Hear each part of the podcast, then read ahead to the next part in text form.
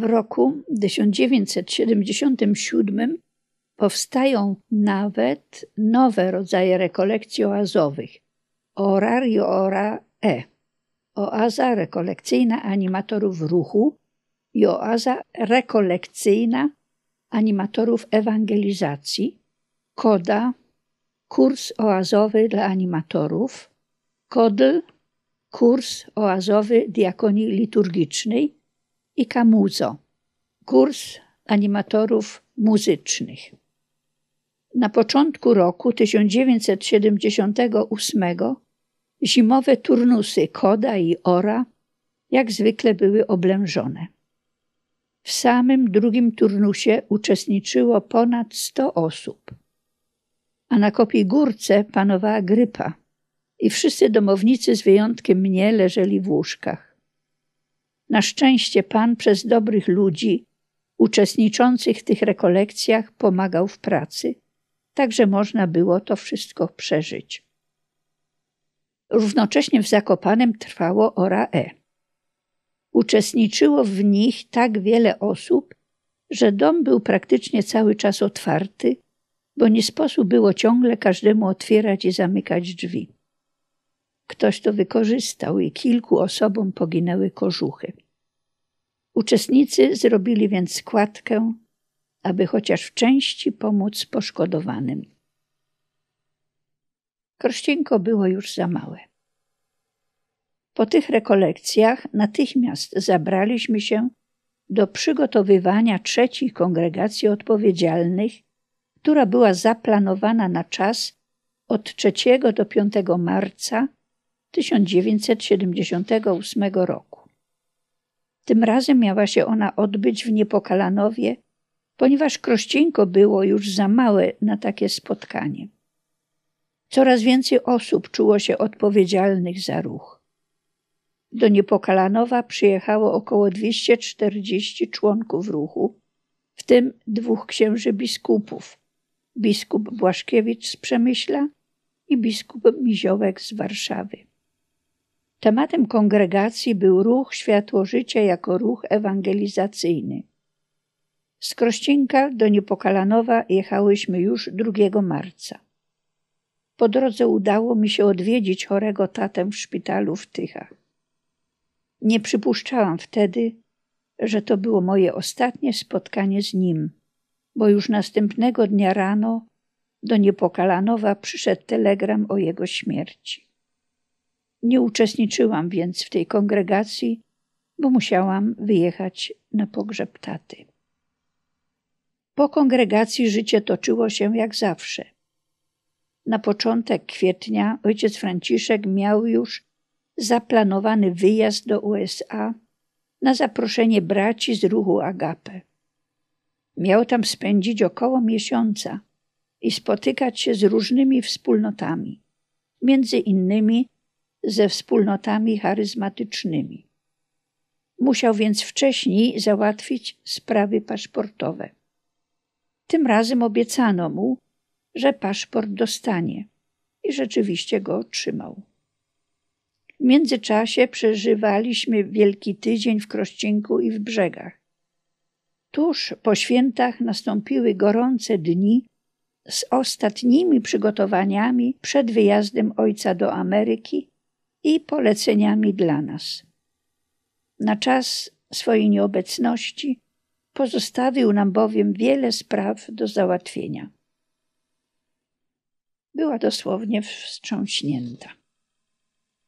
Ojciec poleciał do Stanów 1 kwietnia, a my w czasie jego nieobecności mieliśmy poradzić sobie z wieloma problemami. Między innymi stale jeszcze ciągnęły się sprawy z panią Marianną na Pardałówce w Zakopanym i związane z tym nieustanne kłopoty z milicją, która początkowo nie wiadomo dlaczego trzymała jej stronę, a nawet raz posunęła się do tego, że jednemu z chłopaków, Andrzejowi K., chciała siłą zabrać klucze do domu. Trudno nawet opisać, co ta pani tam wyprawiała. Można ogólnie powiedzieć, że był to istny cyrk. wykrzykiwała pod naszym adresem różne oskarżenia, wyskakiwała przez okno, a nawet wybijała szyby i tym podobne. To było tak trudne, że w końcu 14 kwietnia, nie widząc żadnej możliwości rozwiązania tego problemu, jako wspólnota podjęłyśmy post w tej intencji. Na odpowiedź nie musieliśmy czekać długo, bo już 18 kwietnia 1978 roku pani Marianna, wyprowadzona przez milicję, ostatecznie opuściła nasz dom i zamieszkała w Lublinie, gdzie miała swoje mieszkanie. Jedna sprawa dopiero została rozwiązana, a już za rogiem czekały następne. 22 kwietnia musieliśmy zapłacić ponad 3000 złotych kary za oazy w Ochotnicy Górnej. Na dodatek kilka dni później, gdy Basia Badura jechała do Katowic do rodziców, w autobusie ukradziono jej wszystkie dokumenty i około tysiąc złotych. Po powrocie do Dursztyna w drodze do domu spotkała listonosza, który wręczył jej przekaz na pięć tysięcy złotych. Była dosłownie wstrząśnięta takim dowodem miłości i opatrzności Bożej. My stale doświadczaliśmy Bożej opatrzności. Krótko przed tym zdarzeniem z Basią Podczas jednego z dni jedności diakonii diecezjalnej ksiądz, któremu byliśmy winni dwadzieścia tysięcy złotych i chcieliśmy już je oddać, cały ten dług nam darował. Kiedy z kolei Basia Rasek i Zenia Podleska, również w kwietniu, jechały służbowo do Poznania, a samochód ciągle psuł się w drodze, zawsze znajdował się ktoś, kto za darmo im go naprawił. Były to nawet osoby z warsztatów samochodowych. 6 maja ojciec szczęśliwie wrócił ze Stanów. Był bardzo zadowolony. Bracia z Agape przygotowali mu cały ten pobyt w Ameryce i pokryli wszystkie związane z tym koszty.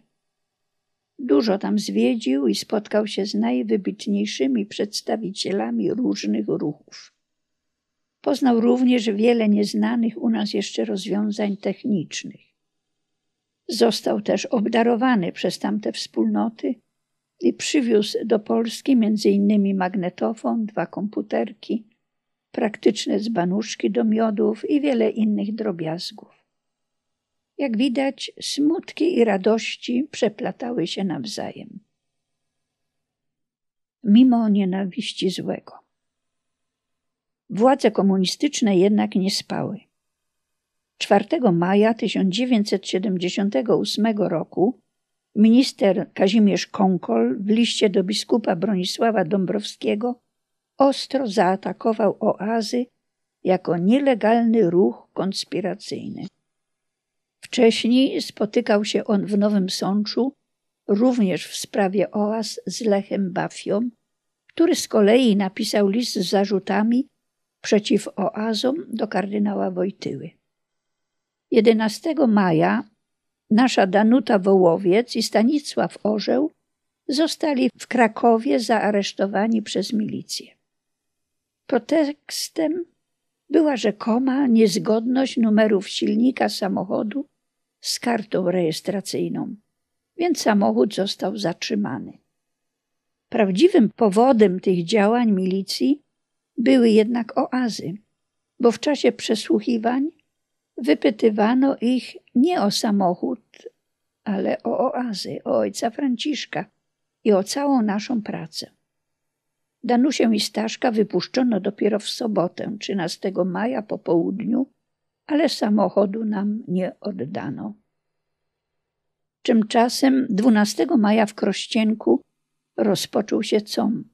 Jak zwykle z błogosławieństwem i rozesłaniem animatorów na letnie rekolekcje oazowe. Pan zesłał nam piękną pogodę na te dni, bo wcześniej i później lało. 22 maja dostaliśmy kolejny dowód na to, że Bóg się nami opiekuje, a jego opatrzność uprzedza nawet nasze potrzeby. Ojciec otrzymał wtedy list napisany 10 maja, czyli dzień przed zatrzymaniem naszego samochodu w Krakowie, w którym nadawca informował go, że mamy już pieniądze na nowy samochód. Jak zadziwiające jest działanie Pana mimo nienawiści złego ducha. Kilka dni po tej dobrej wiadomości Basia Badura z Ochotnicy przywiozła jedno z pism, które ktoś roznosił, podszywając się pod oazy. Zawierało ono kłamliwe treści, sprzeczne z tym, co naprawdę głosił ruch Światło-Życie. Do tego ciągle ktoś z nas był wzywany na przesłuchania, przychodziły różne anonimy i tym podobne. Było to dla nas trudne, ale wierzyliśmy, że nic bez woli Bożej się nie dzieje. Otuchy dodawała nam też świadomość, że konferencja Episkopatu Polski wobec władz państwowych stanowczo opowiedziała się za oazami. Organizacja oaz letnich kosztowała nas jednak w tym roku dużo więcej wysiłku niż zwykle. Piętrzyły się bowiem różne trudności, co miało też między innymi związek z represjami ze strony władz, ale nie tylko. Mimo to oazy letnie jednak się odbywały. Talita Kum W czasie pierwszego turnusu oazy młodzieżowej w Krośnicy 5 lipca 1978 roku doszło do tragicznego wypadku. Gdy młodzież w strugach deszczu wracała z drogi krzyżowej, a widoczność była bardzo słaba, z góry od Nowego Targu nadjechał samochód, który potrącił przebiegającą przez drogę oazowiczkę Monikę Kałużną z Kalisza. Monika natychmiast znalazła się w szpitalu w Nowym Targu. Lekarze nic poważnego nie stwierdzili, ale zostawili ją na obserwację. Powiadomiony przez nas o całym zdarzeniu ojciec dziewczyny przyjechał zaraz na drugi dzień żeby zobaczyć się z córką. Nadal nic nie wskazywało na to, że jej stan jest aż tak poważny. Niestety, kilka godzin po jego wyjeździe, Monika w szpitalu umarła. To był dla wszystkich szok. Zajęliśmy się przygotowaniem uroczystości pogrzebowej. Kupiliśmy dla Moniki białą sukienkę i białą trumnę. Msza święta w kaplicy Dobrego Pasterza w Krościenku zgromadziła tłumy oazowiczów. Dużej koncelebrze przewodniczył ksiądz biskup Tadeusz Błaszkiewicz, który na początku przemówił do zebranych, a ksiądz Franciszek Blachnicki wygłosił wtedy tak wzruszającą i piękną homilię, że aż niektóre kobiety wychodząc po tej mszy świętej mówiły do siebie – Teraz to chciałabym umrzeć. Ojciec Franciszek w tej homilii przywołał słowa Pana Jezusa, wskrzeszającego córkę Jaira, przełożonego synagogi. Talita kum, to znaczy dziewczynko, mówię ci wstań. Mówił, że Monika powstanie do życia, bo Bóg ją ożywi. To było bardzo umacniające. Ojciec zawsze wygłaszał homilie pogrzebowe w taki sposób, że wszystko w nich prowadziło ku zmartwychwstaniu. Uczestnicy pogrzebów po prostu nie przeżywali grozy śmierci, lecz tylko radość życia wiecznego. Ludzie wychodzili podniesieni na duchu, jak z jakiejś podniosłej uroczystości, a nie ze smutnego pogrzebu. Bo przecież śmierć jest przejściem do drugiego życia. Oprawa muzyczna tej mszy świętej z radosnym Aleluja również podkreślała tę prawdę.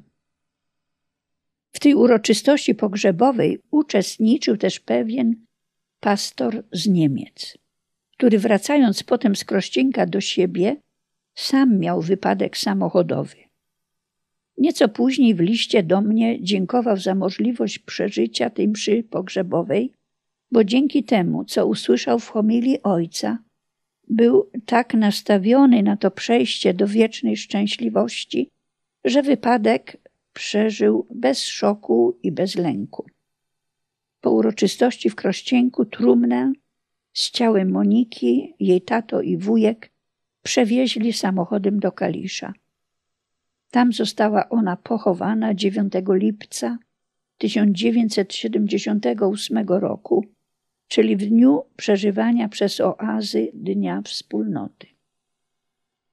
Władze komunistyczne nie omieszkały jednak wykorzystać tej tragedii, pisząc w różnych gazetach artykuły przeciwko oazom. Oprócz tego, jakieś dwa tygodnie później w Krościenku, w różnych miejscach, na przystankach autobusowych, przy sklepach, kaplicy Dobrego Pasterza i naprzeciw kopii górki, ktoś porozwieszał wypisane ręcznie, kaligraficznie, klepsydry oznajmiające wszystkim o rzekomo mającej się odbyć w Kaliszu, w nieistniejącym kościele, mszy świętej za zmarłą Monikę z prośbą, by Bóg przebaczył winnym jej śmierci księdzu Blachnickiemu oraz siostrze Wenancji, moderatorce oazy, w której uczestniczyła Monika i jej siostra. Ja wam te zawiasy dośpiewam. Na Dzień Wspólnoty Oaz Ogólnopolskich ojciec tym razem wybrał miejsce w Kluszkowcach, na zboczu góry w Dżar.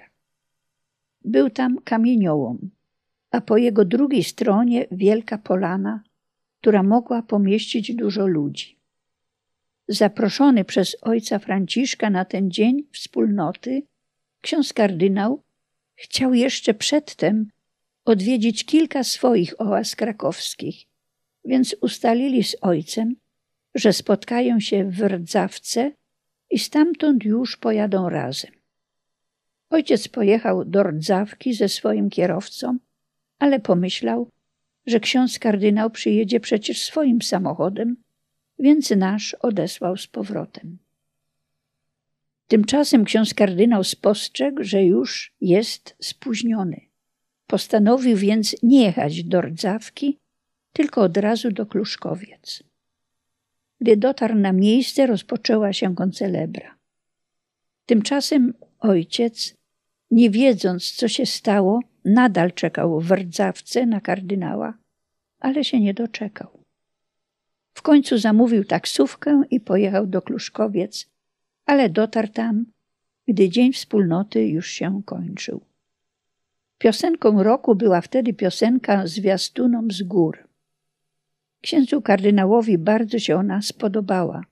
Powiedział więc do zgromadzonych: Ile razy będziecie ją śpiewać, to mnie zawołajcie. Ja wam te zawiasy dośpiewam. Nikt z uczestników tego dnia wspólnoty, odbywającego się 9 lipca 1978 roku, nie przypuszczał wtedy, że jest to ostatnie spotkanie oazowiczów z księdzem kardynałem Karolem Wojtyłą w Polsce.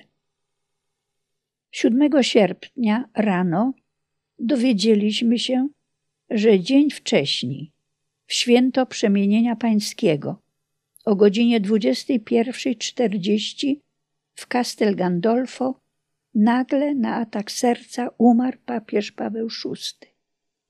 Wiadomość ta bardzo nas zasmuciła, bo z jego osobą zarówno Kościół, jak i świat wiązał wielkie nadzieje.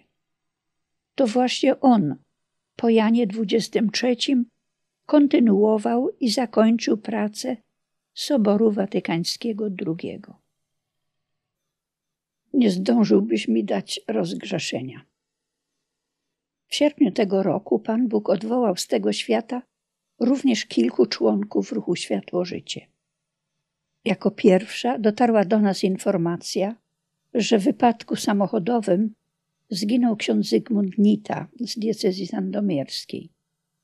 Z kolei 10 sierpnia około godziny 18.20 w Tatrach spadł w przepaść ze szczytu Kozie Czuby Stanisław Bojtel z Wrocławia. Dowiedzieliśmy się o tym następnego dnia po południu A godzinę później zadzwoniła nasza Basia Badura i powiadomiła nas, że rano umarł jej tato. Szczególnie wstrząsnęła nami śmierć Staszka. Dwa lata wcześniej, wraz z żoną Lusią, uczestniczył on w Krościńku po raz pierwszy w rekolekcjach oazowych dla rodzin. Idea ruchu tak wtedy ich oboje zachwyciła, że zaraz jesienią tego samego roku, 1976, założyli we Wrocławiu przy parafii świętego Wawrzyńca pierwszy krąg domowego kościoła, a już rok później byli animatorami na dwóch turnusach oazy rodzin w Krościenku. W 1978 roku, po powrocie z drugiego turnusu oazowego z Krościenka do domu, Staszek, zachęcony przez swojego przyjaciela, księdza Stanisława Babicza, moderatora wrocławskiego, wyjechał z nim jeszcze na parę dni w góry. Kiedy tak chodzili po Tatrach i spoglądali w te wszystkie przepaści, Staszek w pewnym momencie powiedział do księdza: Wiesz, gdybym tu spadł, to nawet nie zdążyłbyś mi dać rozgrzeszenia. Po pewnym czasie zauważyli, że zgubili szlak. Umówili się więc, że się rozejdą w dwie strony, aby szybciej go znaleźć. Nagle ksiądz Babicz usłyszał odgłos obsuwających się kamieni. Pobiegł tam i zobaczył, że wraz z tymi kamieniami jego przyjaciel spada w przepaść. Ksiądz pędem udał się o pomoc. Przyleciał helikopter ratunkowy Topru, ale ratownicy z Dolinki Pustej, do której spadł Staszek, mogli zabrać już tylko jego martwe, zmasakrowane ciało. Nie wiedzieliśmy, jak o tej tragedii powiadomić żonę, która w jednym momencie została wdową z trójką synów. Tego trudnego zadania podjął się ojciec Franciszek. Pamiętam, że cały przejęty dzwonił wtedy do niej z werandy domu na Kopigórce.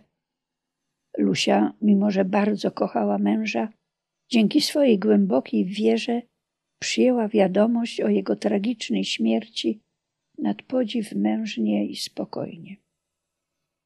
12 sierpnia, w dniu pogrzebu papieża Pawła VI, na który pojechał do Rzymu również nasz kardynał Wojtyła, w kaplicy na Kopigórce ojciec Franciszek odprawił uroczyste nabożeństwo żałobne za zmarłego papieża, a modliliśmy się także za księdza Zygmunta, Staszka Bojtla i tatę naszej Basi. 14 sierpnia braliśmy udział w dwóch pogrzebach. Skoro świt, wyjechaliśmy do Janowa koło Katowic na pogrzeb pana Badury. Brało w nim udział dużo ludzi. Ojciec Franciszek pięknie poprowadził całą liturgię pogrzebową i wygłosił homilię. Potem szybko wracaliśmy do Krościenka, żeby zdążyć na uroczystości pogrzebowe Staszka Bojtla. Trumnę z jego ciałem przewieziono z Zakopanego do kaplicy Dobrego Pasterza, gdzie wieczorem, przy licznie zgromadzonej wspólnocie oazowej, odprawiona została msza święta w białym kolorze szat liturgicznych. Ojciec jak zwykle wygłosił płomienną homilię, umacniającą wszystkich w nadziei zmartwychwstania. W liturgii tej uczestniczyli wtedy także dwaj synowie zmarłego, Paweł i Tadek, również bardzo dzielni opanowani, tak jak ich mama. Nad radem zabrali oni trumnę z ciałem swojego ojca do Wrocławia, gdzie jeszcze tego samego dnia odbył się jego pogrzeb. Był on również bardzo uroczysty. Uczestniczyła w nim także delegacja z Krościnka, między innymi ksiądz Józef Grygotowicz, siostra Jadwiga Skudro, Marysia Sławomirska i inni. Żona Staszka, Lusia, przewodniczyła modlitwie spontanicznej za swojego zmarłego męża. Wypowiedziała też niesamowite w tych okolicznościach zdanie. Teraz muszę w ruchu podwójnie pracować za siebie i za męża. Dała tym samym świadectwo poczucia swojej wielkiej odpowiedzialności za ruch światło życie. Jedynie Paliusz. Ksiądz kardynał po pogrzebie Pawła VI, a przed konklawę, zdążył wrócić do Polski i w tym czasie zorganizował jeszcze spotkanie z moderatorami swojej archidiecezji. Szczególnie zależało mu na tym, aby księża wzięli sobie do serca troskę o młodzież oazową wchodzącą w związki małżeńskie. Kardynałowi chodziło o to, żeby ci młodzi ludzie po ślubie nie odchodzili z oaz, ale włączali się do domowego kościoła i tym samym podejmowali swoją dalszą formację w ruchu. Wkrótce po tym spotkaniu kardynał znów wyjechał do Rzymu, gdzie 25 sierpnia miało się rozpocząć konklawę. Już 26 sierpnia, zaraz w drugim głosowaniu, wybrano nowego papieża. Został nim patriarcha Wenecji Albino Luciani. Na znak, że pragnie kontynuować linię obu swoich poprzedników, obrał imię Jan Paweł I. Dowiedzieliśmy się o tym wieczorem, już w Dursztynie, gdzie właśnie tego dnia zjechała się nasza wspólnota wraz z ojcem na kilkudniowy odpoczynek. Ojciec Franciszek zaraz sobie przypomniał, że miał on już okazję spotkać się z nowo wybranym papieżem. Było to w 1970 roku podczas pielgrzymki więźniów obozów koncentracyjnych do Rzymu, którą zorganizował ksiądz kardynał Karol Wojtyła. Przy tej okazji nasi księża odwiedzili również Wenecję, a Albino Luciani dopiero co został jej patriarchą. I właśnie wtedy spotkał się on z księżmi z Polski. 3 września, już po wyjeździe ojca Franciszka z Wichrówki, słuchałyśmy przez radio transmisji z Watykanu z uroczystości koronacji Jana Pawła I, która zgromadziła w bazylice na placu Świętego Piotra około 130 tysięcy wiernych różnych narodowości i wyznań. Papież nie przyjął jednak korony, co było wtedy czymś zupełnie nowym, a jedynie paliusz, jako znak najwyższej władzy pasterskiej w kościele. Przez cały czas naszego pobytu w Durszynie radowałyśmy się wyborem nowego papieża i modliłyśmy się za niego. Dziesięciu panów. Jak zwykle radosnym wydarzeniom towarzyszyły również trudne. I tak 7 września 1978 roku, około godziny 15, nagle podjechały pod nasz dom w Dursztynie dwa samochody, z których dosłownie równocześnie wyskoczyło dziesięciu panów. Wtargnęli oni do domu i wręczyli nam nakaz rewizji pod pretekstem, że w Krościenku okradziono Peweks. Ponieważ nie zgodziłyśmy się być świadkami ich czynności służbowych, ale udałyśmy się do kaplicy, panowie zawołali pracującego w polu rolnika, żeby to on był świadkiem. Przeszukiwali każdy kąt, nawet węgiel w piwnicy. W czasie rewizji jeden z panów uprzejmie zapytał, czy może zapalić papierosa. Na co Basia Badura odpowiedziała, w naszym domu się nie pali. A on na to, no tak, rzeczywiście, bo to dom drewniany.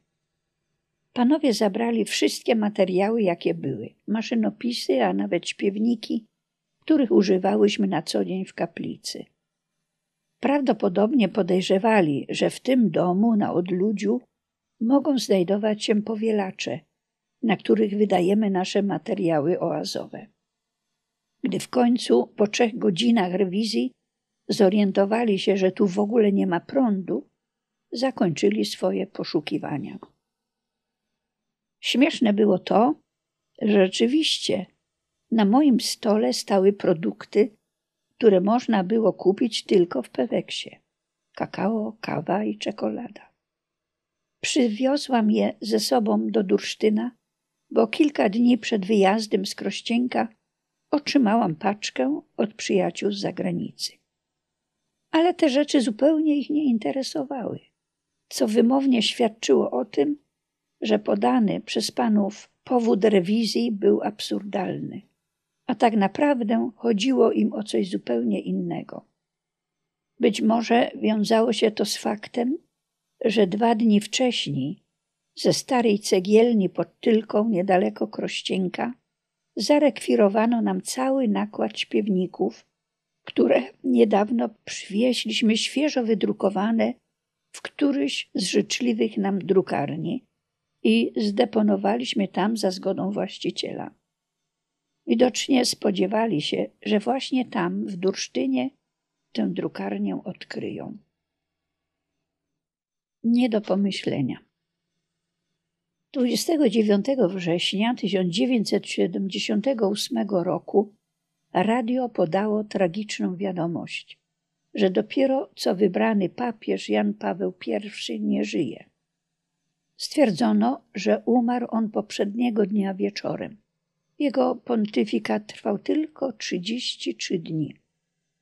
Następnego dnia w Zakopanem ojciec Franciszek odprawił za zmarłego papieża żałobną mszę świętą i wygłosił homilię, w której powiedział między innymi, że Jan Paweł I miał widocznie tylko takie zadanie do spełnienia ukazać Kościołowi światło i drogę wielkiej pokory. Jego pogrzeb odbył się 4 października. Licznie zgromadzone tłumy wiernych, mimo ulewnego deszczu, trwały na placu świętego Piotra, aby pożegnać papieża, którego w tym krótkim czasie tak bardzo pokochały. Wszyscy zadawali sobie pytanie, kogo teraz wybiorą. My również w czasie oczekiwania na konklawę stale rozmawialiśmy tam, na ten temat. Mówiło się, że według przepowiedni z 1148 roku przypisywanej świętemu Malachiaszowi kolejnego papieża będzie określało łacińskie zdanie de labore solis, czyli z pracy słońca. Braliśmy więc pod uwagę kogoś z Afryki albo naszego kardynała Wojtyłę, który w czasie wojny pracował w zakładach chemicznych Solwaj.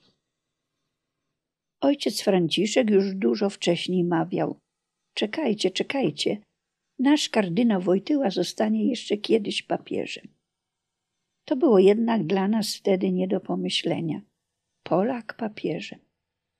Przyjmowaliśmy to jak jakąś bajkę ale ojciec rzeczywiście widział w nim odpowiedniego kandydata na przyszłego papieża. A jednak nadchodziły dni, które na zawsze miały zapaść w naszej pamięci. Dlatego poświęcę im trochę więcej czasu. W sobotę 14 października rozpoczęło się konklawę. Wszyscy byliśmy w pełnym napięcia oczekiwaniu. W niedzielę rano i wieczorem Radio Watykańskie podało, że nad kaplicą sykstyńską dwukrotnie ukazał się czarny dym. W poniedziałek 16 października, w święto świętej Jadwigi Śląskiej, w południe sytuacja się powtórzyła. Pamiętam, że jeszcze o godzinie 17.40 modliłyśmy się w kaplicy na Kopii Górce na Różańcu w intencji wyboru nowego papieża, polecając Panu, aby wybrał tego, którego On naznaczył według swej woli, a nie według woli ludzkiej. Dokładnie o godzinie 18.18 18 pojawił się w końcu wyczekiwany biały dym, a więc papież został wybrany. Tę wiadomość przez telefon od naszych dziewcząt z Zakopanego pierwsza usłyszała Dana Wołowiec. Rzuciła słuchawkę, wpadła do kuchni, blada z przejęcia i krzyczała, że papieżem został nasz kardynał Wojtyła. Babunia Wiktoria zaczęła okładać ją ścierką i strofowała, że z takich rzeczy się nie żartuje, bo nie mogła w to uwierzyć. Pobiegłyśmy jeszcze raz do telefonu i zadzwoniły do Zakopanego, żeby się upewnić, czy to prawda. Gdy okazało się, że tak jest rzeczywiście, z radości straciłyśmy głowy. Włączyłyśmy natychmiast radio i słyszałyśmy we wszystkich stacjach obcojęzycznych, w różnych językach, odmieniane Wojtyla, Wojtyła, Polako i tym podobne. Radio Wolna Europa i Głos Ameryki z miejsca zawiesiły swój program, a nadawały wszystko tylko o papieżu Polaku. Jedynie polskie radio jeszcze milczało. Ojciec Franciszek jak zwykle był w drodze, a że nie miał radia w samochodzie, więc nic o wyborze papieża jeszcze nie wiedział. Wszystkie czekałyśmy z niecierpliwością na jego przyjazd. Każda chciała pierwsza przekazać mu tę wiadomość. Gdy usłyszałyśmy nadjeżdżający samochód, to jedne pobiegły na balkon, drugie do okna, a inne przed drzwi. I jak tylko ojciec wysiadł z samochodu, wszystkie jednocześnie zaczęłyśmy krzyczeć. W pierwszym momencie nie mógł nas zrozumieć. Wreszcie, kiedy dotarło do niego, że papieżem został kardynał Wojtyła, powiedział: A jednak. I pobiegł za nami do radia. Zaraz potem polecił, żeby zapalić wszystkie światła w domu i w namiocie światła. I już po chwili cała kopia górka, jak olbrzymia latarnia, oznajmiała miasteczku naszą ogromną radość. Po pewnym czasie zadzwonił proboszcz Krzan i zapytał z przejęciem: Książę profesorze, ksiądz kardynał został wybrany papieżem. Co robić? A ojciec na to w dzwony bić. No i rzeczywiście za chwilę w Krościeńku rozległy się dzwony. I znów telefon od proboszcza. A jak długo mają dzwonić? Ojciec odpowiedział: Przynajmniej pół godziny. Koniec świata. Jeden z sąsiadów, który nigdy wcześniej nie chciał nawet przekroczyć progu naszego domu, nagle znalazł się na korytarzu i mówi: Polak papieżem. Prawie zaczął się nam tam spowiadać. Zadzwoniła też roztrzęsiona sąsiadka. Nie wiem, co robić, co mam robić. Córka płacze, bo twierdzi, że będzie koniec świata. Ludzie naprawdę nie wiedzieli, co o tym myśleć, więc ogromna radość mieszała się z niepewnością i różnymi obawami, co teraz będzie. Basia Rasek, kiedy wyszła na zewnątrz, usłyszała, jak górale, może nawet pijani, śpiewali Zwyciężył orzeł biały. Nie odstępowałyśmy niemal od radia, żeby wyłapać wszystkie wiadomości o naszym papieżu, który przyjął imię Jan Paweł II, a swoim pierwszym przemówieniem od razu podbił serca wszystkich zebranych na placu świętego Piotra. Około godziny dwudziestej drugiej poszłyśmy do kaplicy, aby odmówić nieszpory i dziękczynne magnifikat. W tym czasie ojciec Franciszek układał telegram gratulacyjny dla papieża elekta. Przyszedł z nim i odczytał nam go w kaplicy przed magnifikat, które potem wspólnie z nami odśpiewał. Po nieszporach część z nas została jeszcze w kaplicy na modlitwie, a inne wróciły do adoracji radioodbiornika, aby wychwycić wszystkie wiadomości o Janie Pawle II. Wrzawa trwała w naszym domu do północy i dopiero wtedy pogasiłyśmy na kopii górce światła i wszyscy udaliśmy się na spoczynek. Tak zakończył się dla nas dzień wyboru naszego papieża. Następnego dnia od rana dalej ciągle siedziałyśmy przy radiu, żeby się dowiedzieć, co świat na to wszystko. Dochodziły do nas same ochy i achy. Radość nas rozpierała, kiedy słyszałyśmy, że prawie wszystkie dzienniki świata pisały o papieżu Polaku. Wiele spraw tego świata poszło na chwilę w kąt. Na wszystkich ustach obecny był nasz papież. Nadzieja na mój wyjazd. Ojciec Franciszek kazał nam się nastawiać na wyjazd do Rzymu na inaugurację pontyfikatu. Sam zaś zaraz musiał wyjechać z Krościnka. Przy tej okazji pomyślał, że wstąpi do Krakowa, żeby zobaczyć, co się dzieje w rezydencji byłego księdza kardynała Wojtyły. My z kolei postanowiłyśmy udekorować nasz dom ogromną flagą papieską. Gdy ją uszyłyśmy i wywiesiłyśmy, a widoczna była z daleka, niektórzy ludzie pytali nas, czy wasz ksiądz też czymś został? Po powrocie na Kopią Górkę ojciec opowiadał, co widział w Krakowie. Kaplica kardynała tonęła w kwiatach, a ludzie godzinami czekali w kolejce, żeby wpisać się do księgi pamiątkowej, która miała być przesłana papieżowi. Ojciec zaplanował, że do Rzymu pojedziemy samochodem. Zaraz polecił nam, to jest Staszkowi kierowcy, Zeni i mnie, wypełnić papiery do biura paszportowego na wyjazd do Włoch. Czasu nie mieliśmy za dużo, a jeszcze tego dnia na Kopii Górce pojawili się dziennikarze, których w Krakowie i Wadowicach było zatrzęsienie. Szczególnie interesowały ich relacje nasze i naszej młodzieży z kardynałem Wojtyłą. Właśnie przy tej okazji w Zielonym Pokoju fotografowali to zdjęcie kardynała w drodze na górę Błyszcz na Dzień Wspólnoty, o którym już wcześniej wspominałam. Gdy udało nam się w końcu uporać z tymi wnioskami paszportowymi i już wyjeżdżałyśmy do biura do Nowego Sącza, spotkał nas listonosz.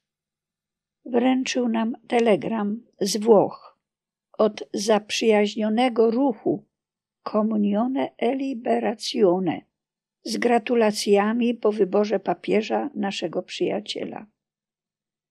W biurze paszportowym ostudzono nasz zapał, bo powiedziano nam, że nic im nie wiadomo o rozporządzeniu ministra Konkola, aby ułatwiać osobom świeckim wyjazd na inaugurację pontyfikatu Jana Pawła II.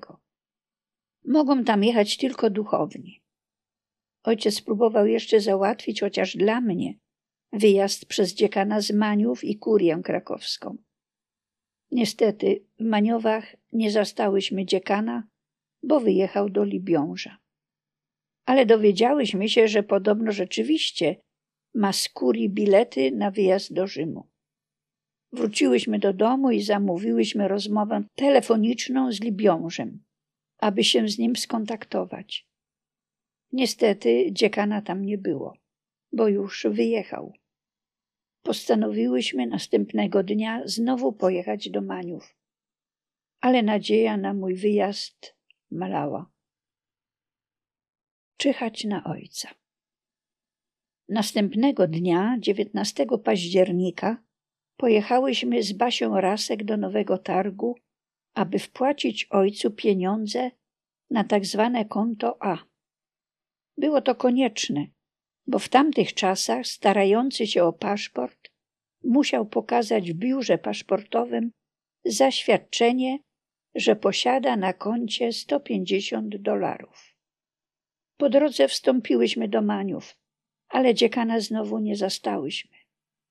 W Nowym Targu przy okazji chciałam zrobić sobie zdjęcie do paszportu, ale nie mogłyśmy znaleźć żadnego fotografa ani tam, ani później w Szczawnicy.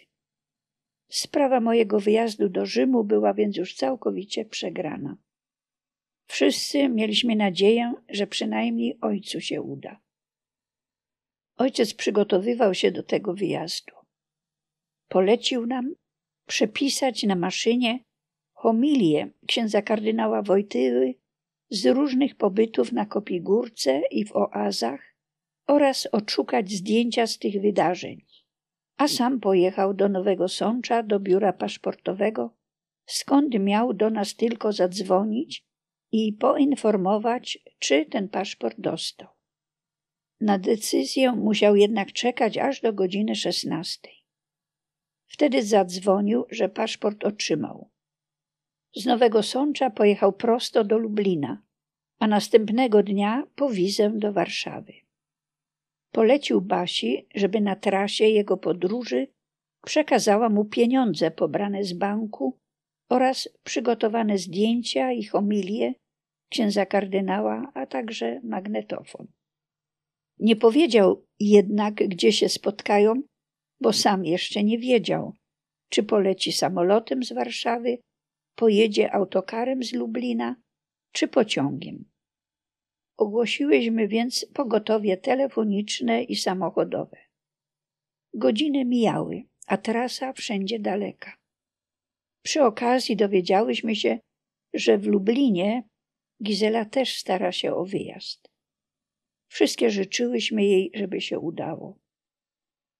W piątek, 20 października, Basia wcześnie rano pojechała do Nowego Targu, do banku, żeby z konta A pobrać pieniądze dla ojca, ale zadzwoniła przerażona, że nie może tego zrobić, bo trzeba przy tym okazać paszport. Uprosiła więc, by przelano je telefonicznie do banku w Warszawie, żeby tam ojciec mógł je odebrać, gdy pojedzie po wizę. Pieniądze więc były już w Warszawie, ale nie wiedziałyśmy, gdzie jest ojciec. Gdzie go szukać i jak powiadomić, że musi je sam odebrać.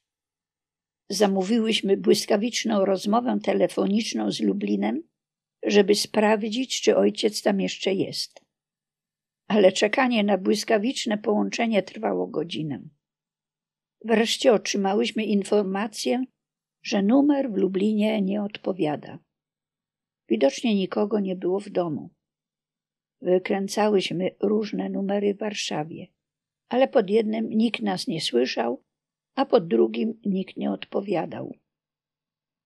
Próbowałyśmy jeszcze raz dodzwonić się do Lublina, ale znów się nie udało. Wreszcie w Warszawie odezwała się nasza znajoma, pani Basia, i obiecała czyhać na ojca przy ambasadzie włoskiej, żeby go powiadomić o konieczności osobistego odebrania pieniędzy przez niego w banku w Warszawie. Kolejny raz zadzwoniłyśmy do Lublina i tym razem się udało. Dowiedziałyśmy się, że ojciec pojechał do Warszawy dopiero około dziesiątej. Była więc nadzieja, że pani Basia go upoluje i powiadomi. Zadzwoniłyśmy do niej, ale telefon odebrał jej mąż, który o niczym nie wiedział. Widocznie pani Basia czekała nadal na ojca. Ale ciągle nie miałyśmy wiadomości od samego ojca, dokąd nasza Basia Rasek ma jechać z tymi materiałami. Przecież już nigdzie nie zdąży. Wreszcie otrzymałyśmy wiadomość, że ojciec ma już wizę i pieniądze. Jakaś szycha. Kiedy w Warszawie ojciec ze Staszkiem jechali po tę wizę, zatrzymał ich milicjant i ukarał mandatem tysiąc złotych. Staszek zapłacił i powiedział wtedy do niego: Przez to nie zdążymy teraz do ambasady włoskiej. Milicjant się zmieszał i zapytał Staszka, czy zna drogę. On odpowiedział, że nie bardzo, więc milicjant polecił, żeby jechał za nim. Pędzili na sygnale na skróty do ambasady włoskiej przez zieleńce skrzyżowania i światła. Wszyscy patrzyli i myśleli, że to jakaś szycha jedzie. Sam milicjant był również pewien, że pilotuje jakąś wielką figurę. Może się nie pomylił. A Staszek z ojcem mieli z tego wielki ubaw.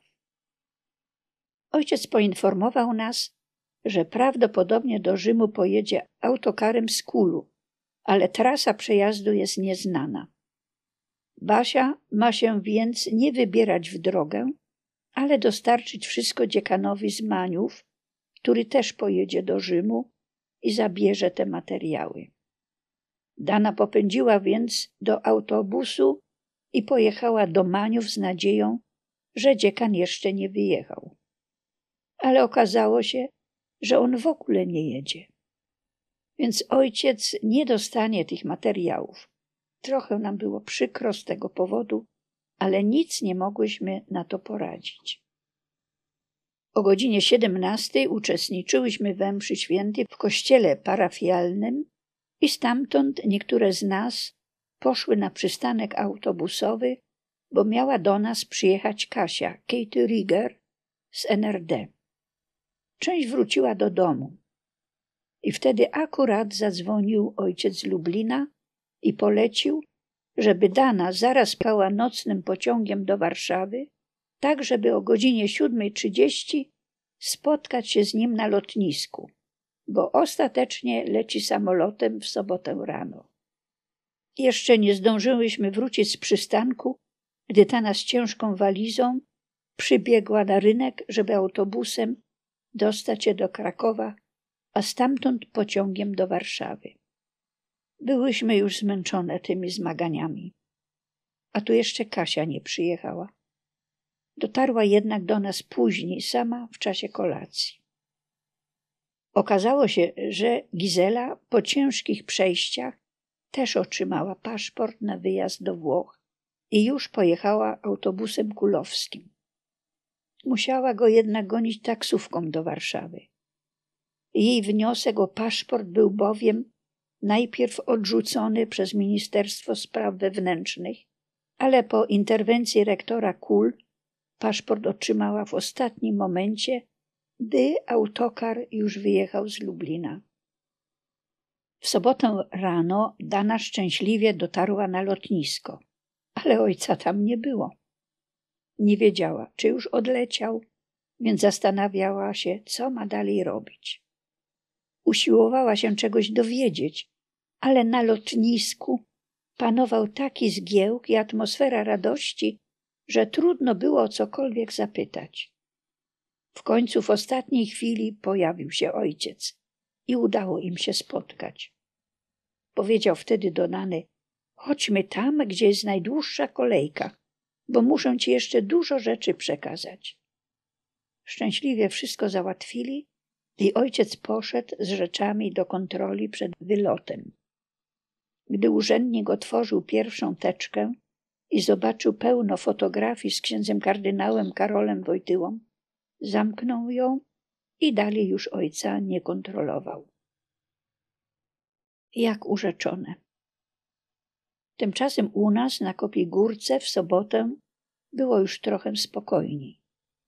Wieczorem znów słuchałyśmy Watykanu i cieszyłyśmy się na jutrzejszą transmisję telewizyjną z Rzymu, która miała się rozpocząć o 9.50. Zapytałyśmy sąsiadów, czy możemy dojść na telewizję. Zgodzili się i w niedzielę rano razem z nimi, jak urzeczone przez cztery godziny, siedziałyśmy przed telewizorem. Wspólnie z tłumami obecnymi na placu świętego Piotra brałyśmy udział w całej uroczystości inaugurującej pontyfikat naszego papieża Jana Pawła II, autentycznie wszystko przeżywając. Modliłyśmy się, żegnały i klękały, tak jakbyśmy tam były. Podziwiałyśmy Ojca Świętego, Jego wiedzę, dar władania sześcioma językami obcymi, w ogóle Jego prostotę, pokorę i miłość, jaką okazał również podczas przyjmowania hołdu i ślubowań kolegium kardynałów. Bardzo wzruszył nas obraz, gdy Ojciec Święty i ksiądz kardynał Stefan Wyszyński wpadli sobie w objęcia. Pamiętam jego ciepłe słowa, z jakimi zwracał się do wiernych, a zwłaszcza do Polaków, jego prośbę o czuwanie z nim na modlitwie, o łączenie się z nim na Anioł Pański. Mówił do nas wszystkich: Kiedy odmawiać będziecie Anioł Pański, pamiętajcie, że odmawiacie go razem z papieżem, waszym rodakiem. Postanowiłyśmy więc spontanicznie odtąd wspólnie odmawiać w południe Anioł Pański w intencji papieża. Ta uroczystość inauguracyjna była bardzo podniosłą chwilą nie tylko dla nas, katolików i Polaków. Również nasz gość, Kasia, która była niemiecką ewangeliczką, prawie cały czas podczas tej transmisji płakała ze wzruszenia. Tych chwil nie da się opisać. Pozostały one w nas do dziś.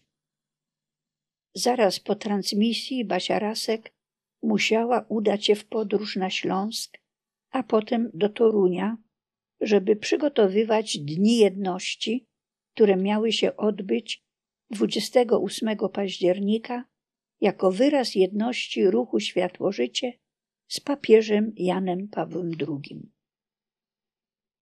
Nie płaczcie, ale się módlcie. W poniedziałek 23 października w Rzymie miała miejsce specjalna audiencja dla Polaków. Wieczorem słuchałyśmy Radia Watykańskiego i krótkiego, wyrywkowego przekazu z tego spotkania. Podczas tej audiencji do Ojca Świętego przemówił ksiądz prymas Wyszyński. Później Jan Paweł II zwrócił się do Polaków z apelem, w którym powiedział również: Proszę, abyście przeciwstawiali się wszystkiemu, co uwłacza ludzkiej godności i poniża obyczaje zdrowego społeczeństwa, co czasem może aż zagrażać jego egzystencji i dobru wspólnemu, co może umniejszać jego wkład do wspólnego skarbca ludzkości narodów chrześcijańskich Chrystusowego Kościoła. Kiedy nasz ojciec, obecny na tej audiencji, usłyszał te słowa papieża, natychmiast zrodziła mu się myśl, że trzeba wznowić krucjatę, która wiele lat temu została zlikwidowana przez Urząd Bezpieczeństwa. Od czasu jej likwidacji nieustannie zachęcał wszystkich oazowiczów do abstynencji. Jednak oficjalnie ta krucjata nie istniała. Pomyślał więc, że najwyższy czas, aby teraz powstała druga krucjata, krucjata wyzwolenia człowieka. Dalej Ojciec Święty prosił Polaków również o czuwanie modlitewne. Nie płaczcie, ale się módlcie, bo jak się będziecie modlić, to na mnie nie będą płakać. Mówił jeszcze, przyjeżdżajcie tu często, bo przecież nie możecie mnie tu zostawić samego. Lato bez oazy. W środę 25 października Staszek, który dzień wcześniej wrócił z Daną z Warszawy na Kopią Górkę, zaraz wyjeżdżał do Torunia, żeby się tam spotkać z Basią Rasek i dali załatwiać sprawę zbliżających się dni jedności. W Rzymie tego samego dnia miała miejsce pierwsza audiencja generalna. Ze względu na wielką liczbę zgromadzonych pielgrzymów odbyła się ona w dwóch grupach. Jedna na placu Świętego Piotra w języku włoskim, a druga w bazylice Świętego Piotra w języku niemieckim. W tej niemieckojęzycznej uczestniczył również nasz ojciec Franciszek. Stał on gdzieś na obrzeżach bazyliki, obok księdza ze Słowacji. Gdy niedaleko przechodził papież, ksiądz Słowak zawołał: Niech będzie pochwalony Jezus Chrystus.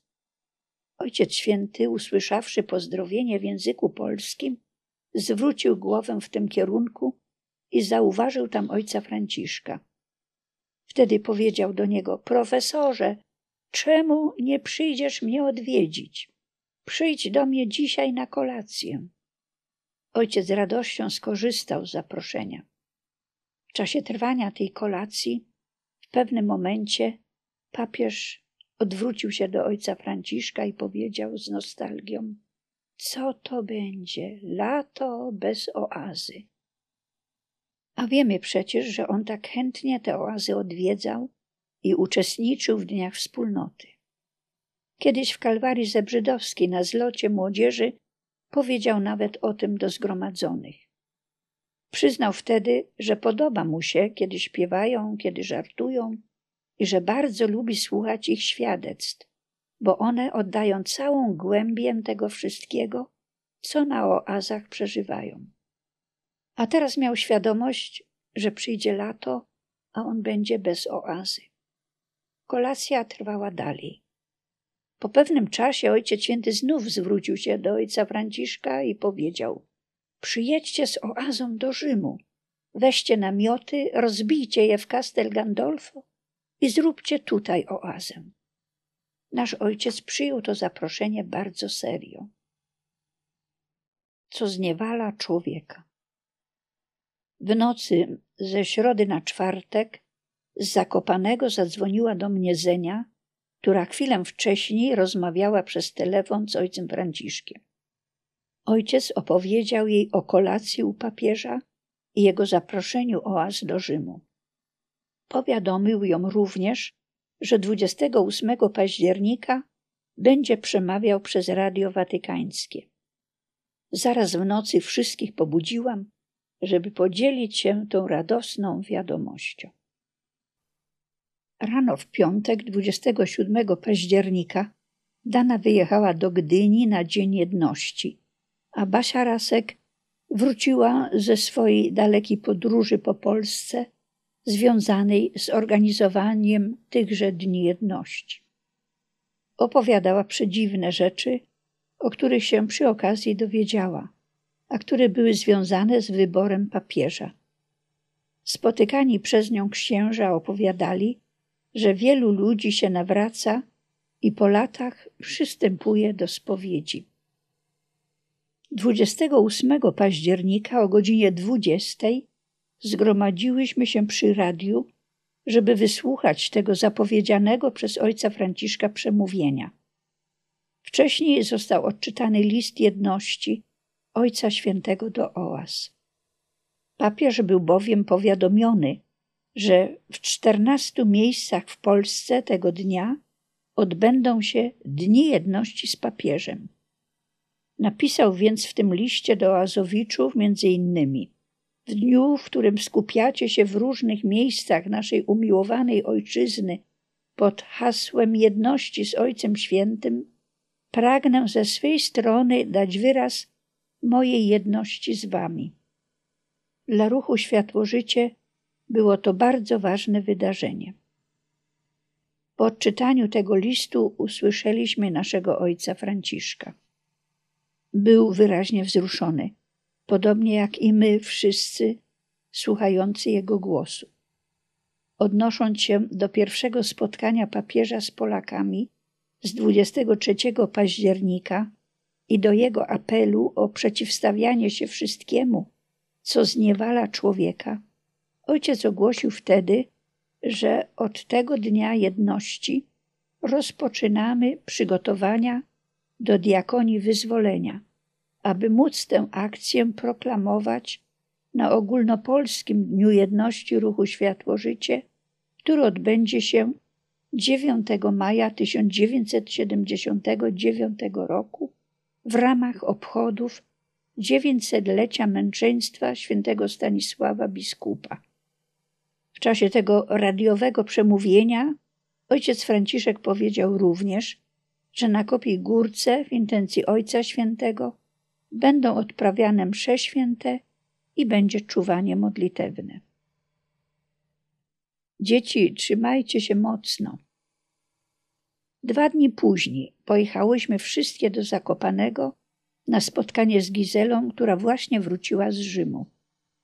Na kopii górce została tylko babunia i goście. Gizela musiała nam wszystko dokładnie opowiedzieć. Mówiła, że autokar kulowski, którym jechała, był pięknie przystrojony fotografią Ojca Świętego i różnymi napisami. Na każdej granicy byli kontrolowani, ale na polskiej było najgorzej. W Cieszynie przez trzy godziny przetrzymywała ich młoda kontrolerka, która w bezczelny sposób zaglądała nawet księżom za koloratki. Kiedy zwrócono jej uwagę, żeby się pospieszyła, bo nie zdążą do Rzymu, odpowiedziała: A czy wy musicie tam jechać? I dalej prowadziła kontrolę. Nawet Czesi ich nie skontrolowali, jak zwykle robią bardzo dokładnie tylko szybko i z honorami przepuścili. Do Rzymu jechali non-stop 40 godzin i dotarli tam w niedzielę na godzinę trzecią rano. Na uroczystościach na placu Świętego Piotra Gizela miała bardzo dobre miejsce, na wprost Ojca Świętego, zaraz za uprzywilejowanymi krakowiakami. Widziała jednak mniej niż my podczas transmisji telewizyjnej. gdy była na poniedziałkowej audiencji dla Polaków, miała szczęście powiedzieć Ojcu Świętemu kilka słów życzeń od nas.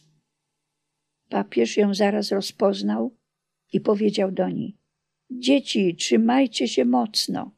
Trzymajcie się mocno razem z waszym księdzem Blachnickim, który tutaj też jest. I wskazał jej miejsce, gdzie stał ojciec Franciszek.